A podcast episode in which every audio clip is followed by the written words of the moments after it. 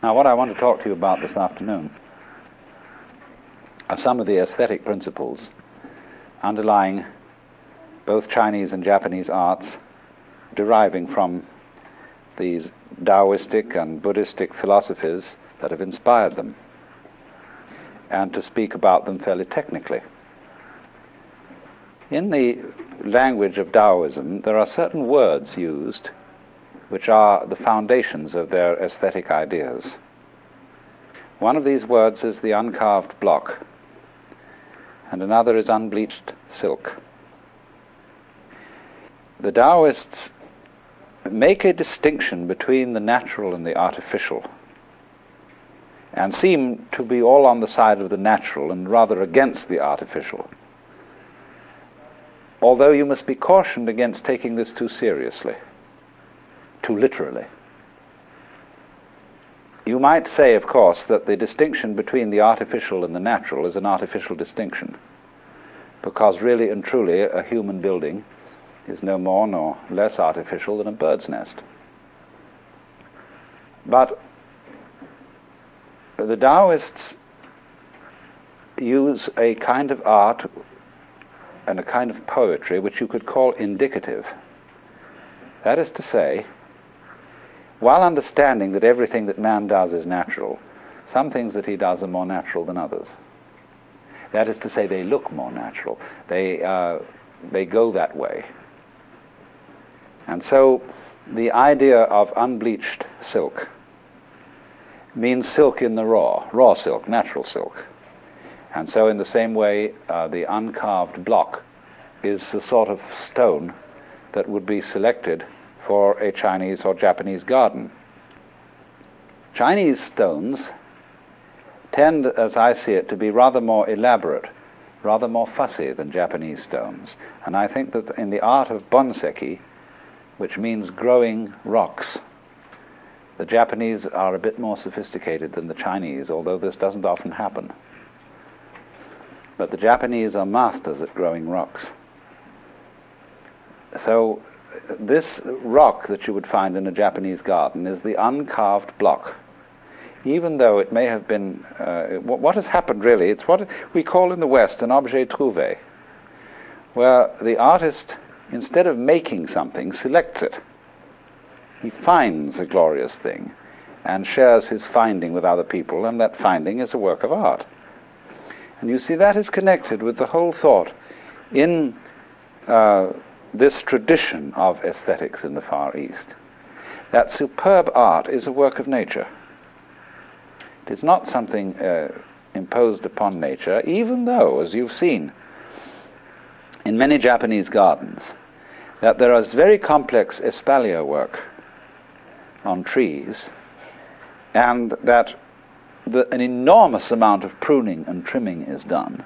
And in fact, uh, the, the, the, discipline of the garden is amazingly complicated and, pain, and uh, requires a great deal of care. But the object always is through the discipline of the art, to make the garden seem more natural than it would look if you left it to itself. You understand that? Is to work upon nature with skill and craft, but to move in the direction in which nature is already going. So that uh, the uncarved block may be extended into a sculpture but what the carver, to make the block uncarved, even when the sculpture is finished, what the sculptor is going to ask the block in the first place is, what do you want to become? In other words, along what lines have you already started in the direction of a sculpture? And I, and I will cooperate with you and bring it to completion.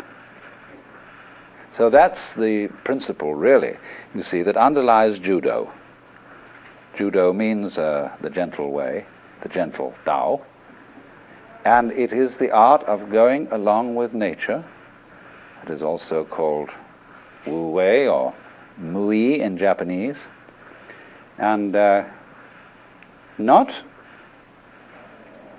doing nothing, literally, not being, because after all it's man's nature to act.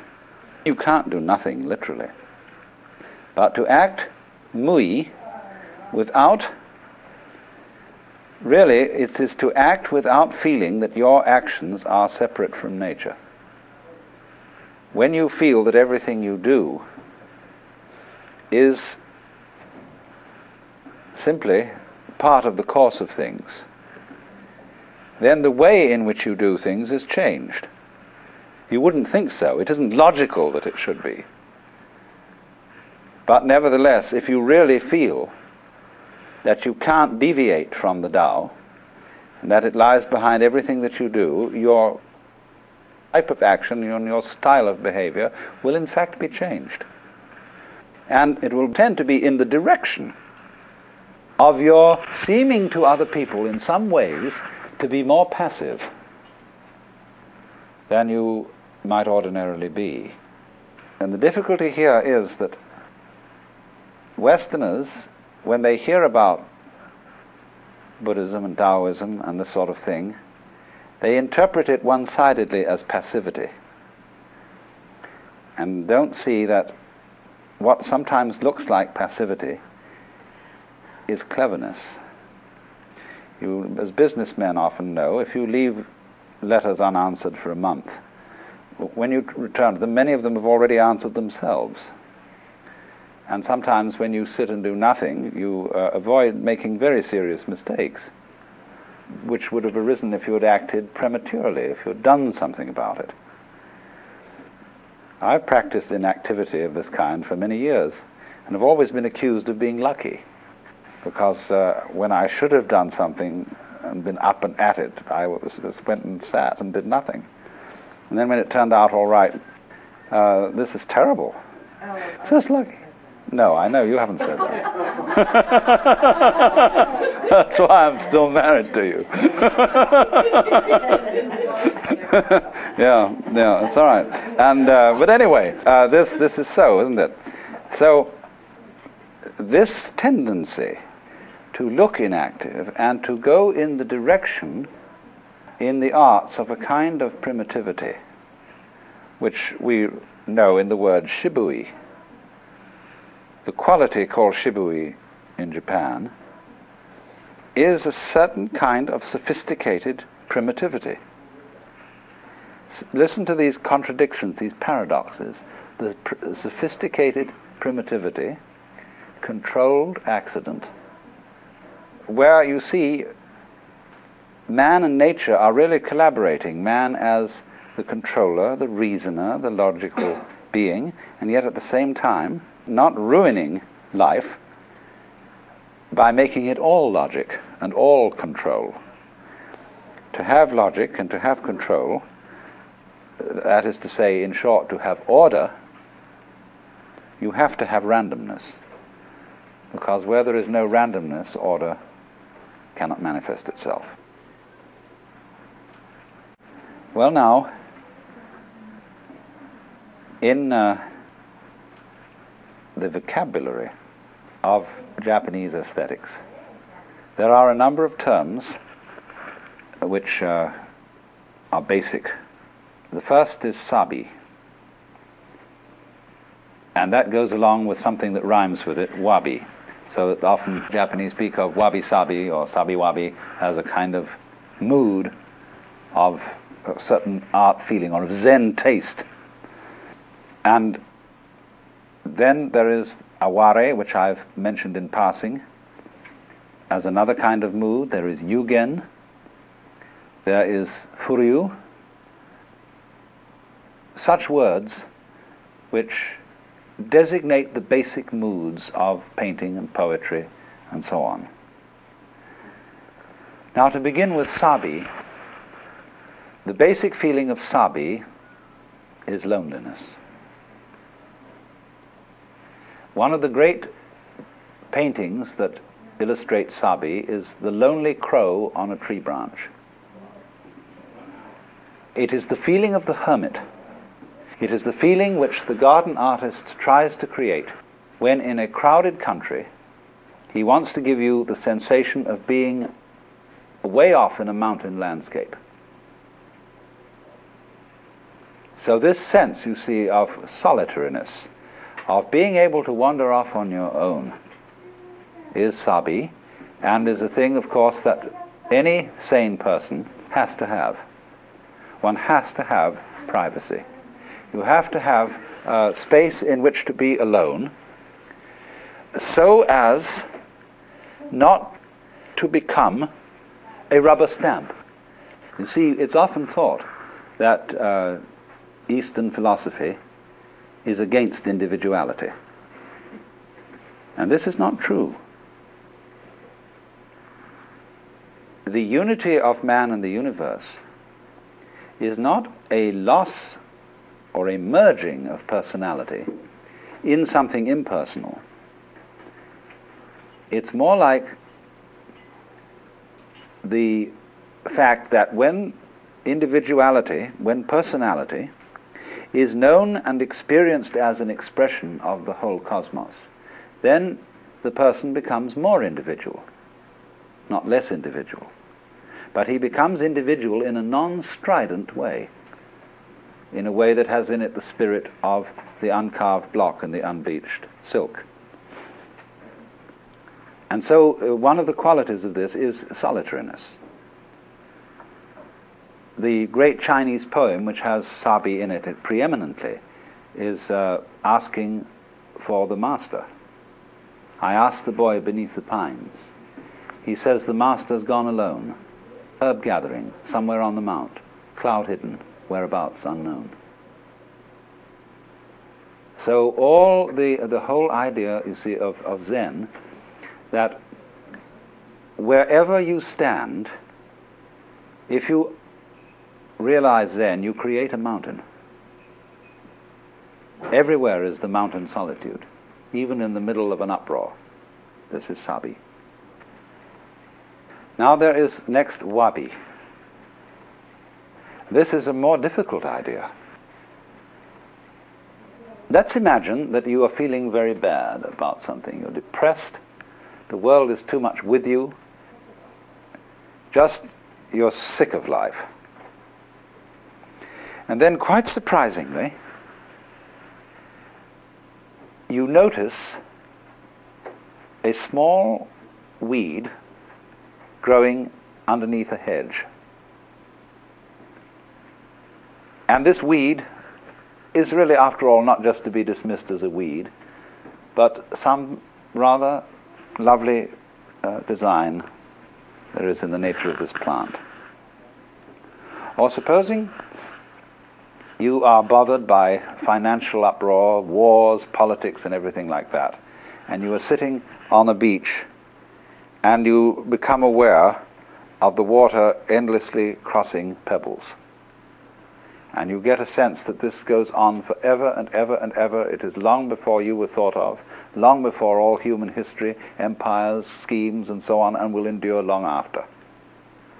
But it's something that strikes you that is very simple, very ordinary, like the water on the pebbles, or like the little weed under the hedge, that suggests a kind of amazing eternal reliability of nature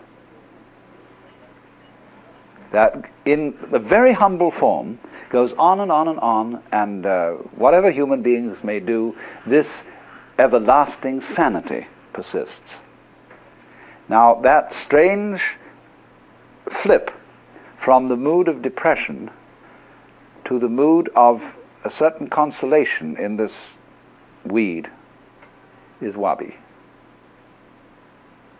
Now, don't let me be too dictatorial. I'm trying to explain these things through examples rather than through trying to give you philosophical definitions.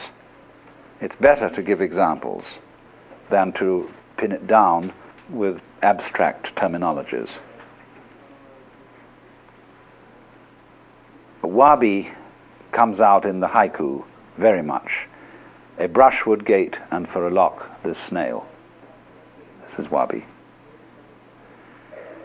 This is all there is. The path comes to an end among the parsley. Which has a touch of Yugen, but, but also Wabi, because the, the, the parsley is just, well, everybody has parsley in the garden. Next, this word aware, A W A R E, is very much connected with the Buddhist feeling for the transience of life. That everything is change and nothing at all can be held onto or possessed.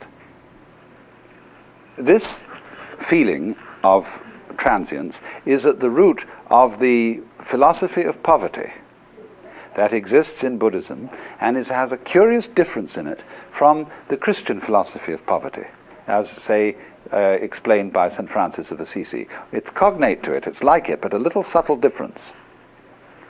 Somehow one feels in the Christian emphasis on poverty that poverty contrasts with richness as good to evil.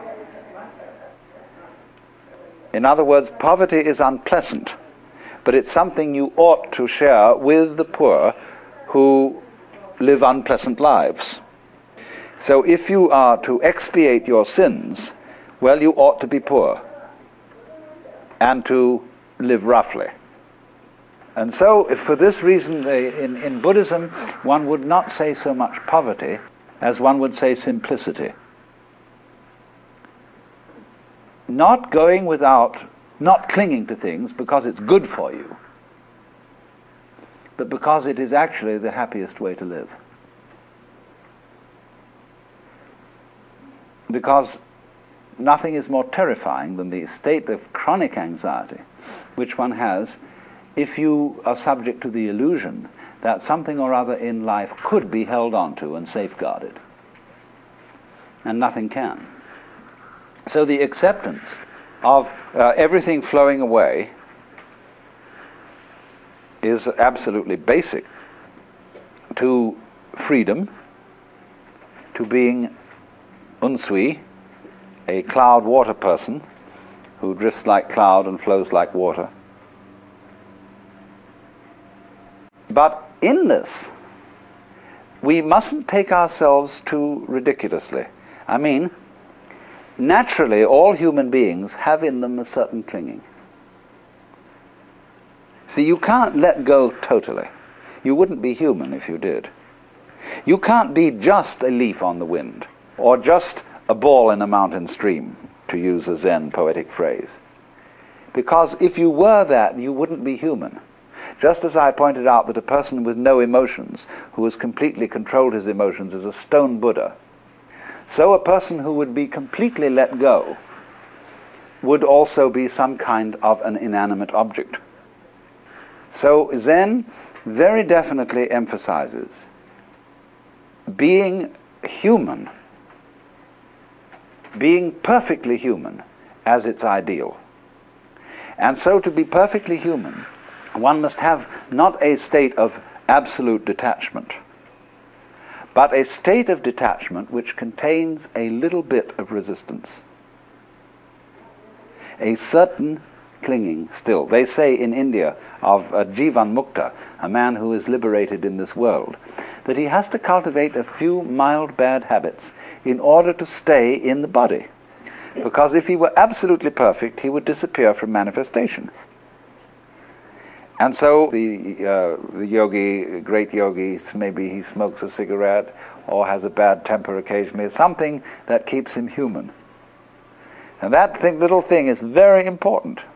It's like the salt in a stew. It grounds him. Well, this is another way of saying that even a very great sage, a great Buddha, will have in him a touch of regret that life is fleeting.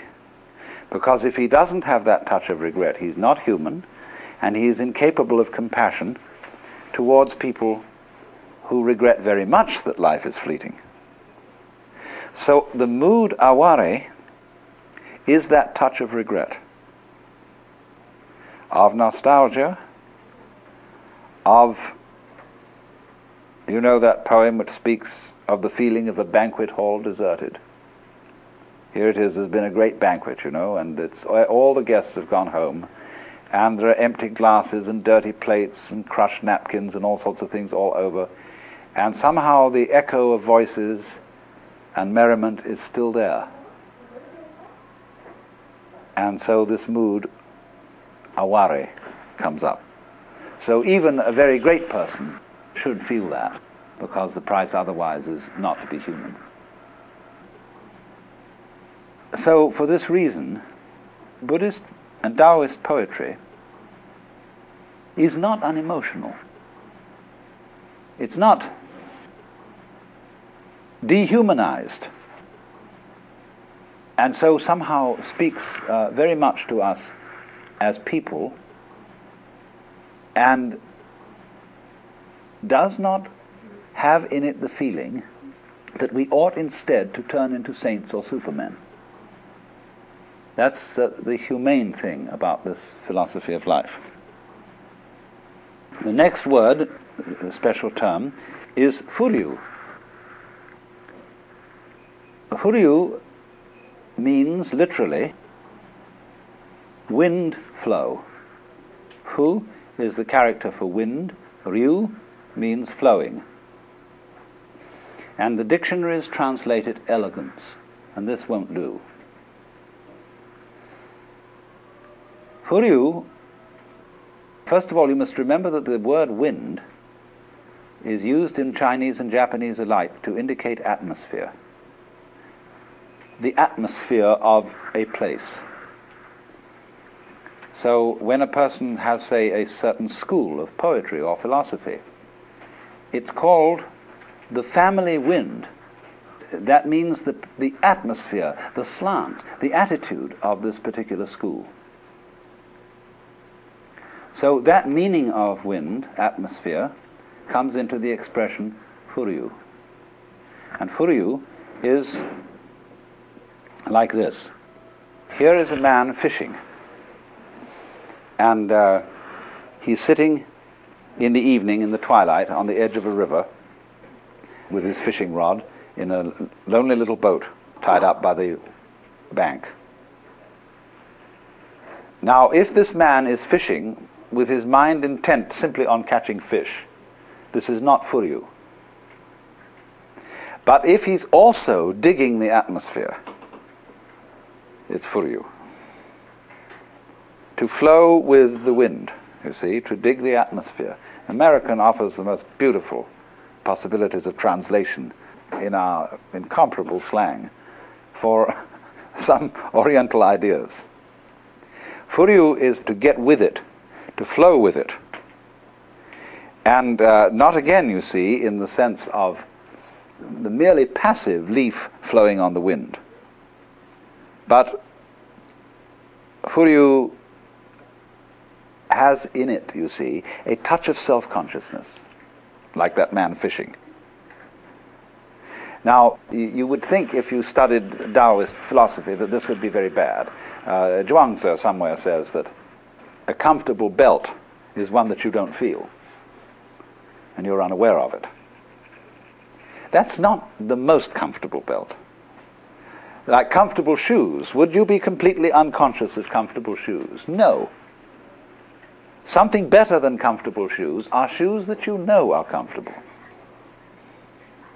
So, in the same way, self consciousness adds something to life. It's one thing to be happy and not know it. It's another thing to be happy and to know it. It's like one's voice in a shower room or bathtub has more resonance.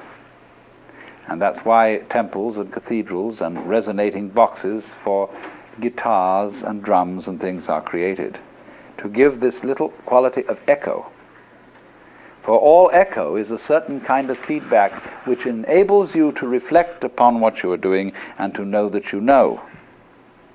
So one might say that ordinary people are Buddhas, but they don't know it. And the Buddha is one who knows he's a Buddha. Only, they uh, don't let you settle for this comfortably and easily, because really to know is also defined as not to know in the Upanishads. It is said that if you think that you know what Brahman is, you have yet some study to be done. For those who know Brahman do not know Brahman, and those who do not know Brahman really know. Now, all this paradoxical language is intended to keep you confused so that you can't say, I've got it. So, but this position, you see, is not one sided. There is something about being human, about being self conscious, that is not a mistake of nature, not a completely evil fall into self awareness. But self awareness, although it creates all kinds of problems, because through self awareness, the human being is in some sense a self frustrating mechanism. He knows that he's going to die. And the price of being able to control the future is to know that in the long run you won't be able to. And worry about that. But also, with self consciousness goes the possibility of resonance, of realization, of becoming enlightened, liberated, and knowing it, and therefore able to enjoy it. So, Furyu adds to the dimension of going with it something more than the mere passivity of going with, but knowing that you're going. But it does at the same time, it isn't entirely wrong that the dictionaries have translated it elegance. You could say Furyu is style. Uh, when we say somebody really has style. Now, but this designates a particular kind of style. It is the style of what one might call the elegant poor man, the aristocratic bum, the, the rich pauper, you see. Now, you find that a good deal in uh, the things that we've been seeing. We've gone to many temples where nobody really owns anything, and yet, in a way, they're luxurious. This is Furyu.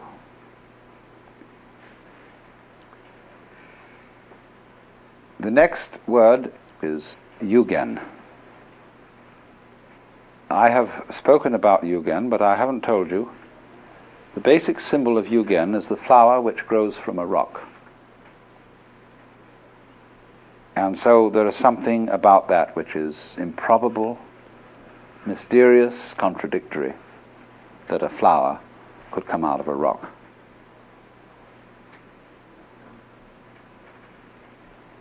Yugen, more than any other of these terms, defies translation the two characters, which I shall draw for you shortly, are, are rather interesting. One, the first character, Yu, shows the basic form of a mountain. And then the mountain is combined with characters indicating dark, darkness. You see, in the character for mountain, which is simply like this. There are these things here that are the valleys, and the dark is put in the valley, you see, in each case. Now, you get the idea of the deep valley. There's a poem which says, The wind drops, but the petals keep falling. The bird calls, and the mountain becomes more mysterious.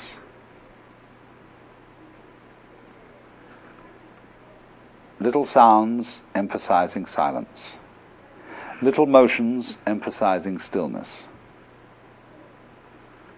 This quality, you see, is in this word you.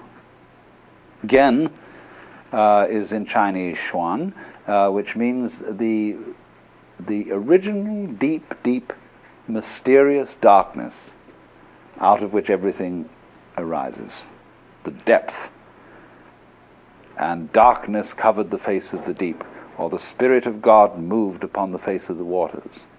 Those waters of chaos, the primeval blackness, which is the same blackness as your head.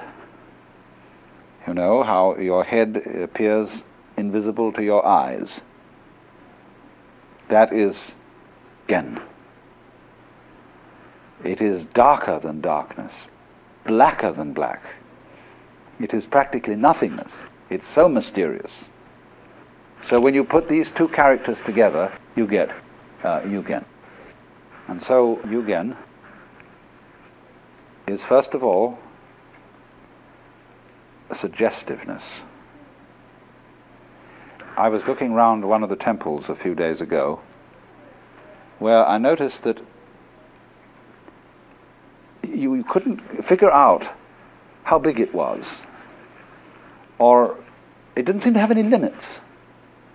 Because always, every wall, say of a room, seemed to be a screen which led to something else beyond.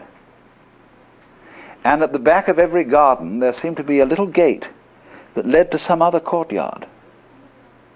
And everything led into something else. And I said to the priest, I don't know whether I'm going to go exploring or not, or just leave it alone and think that, well, here I left Kyoto and I never did find out what was through that little gate. And so what? Oh, forever there will be magic behind there, which I didn't define, I didn't draw in. And so the, this whole temple was, was done that way. All sorts of suggestions of little avenues disappearing, like a mountain path winding up among the trees. Where does it go?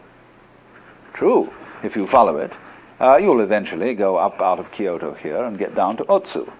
And who knows, you'll find yourself back in the suburbs.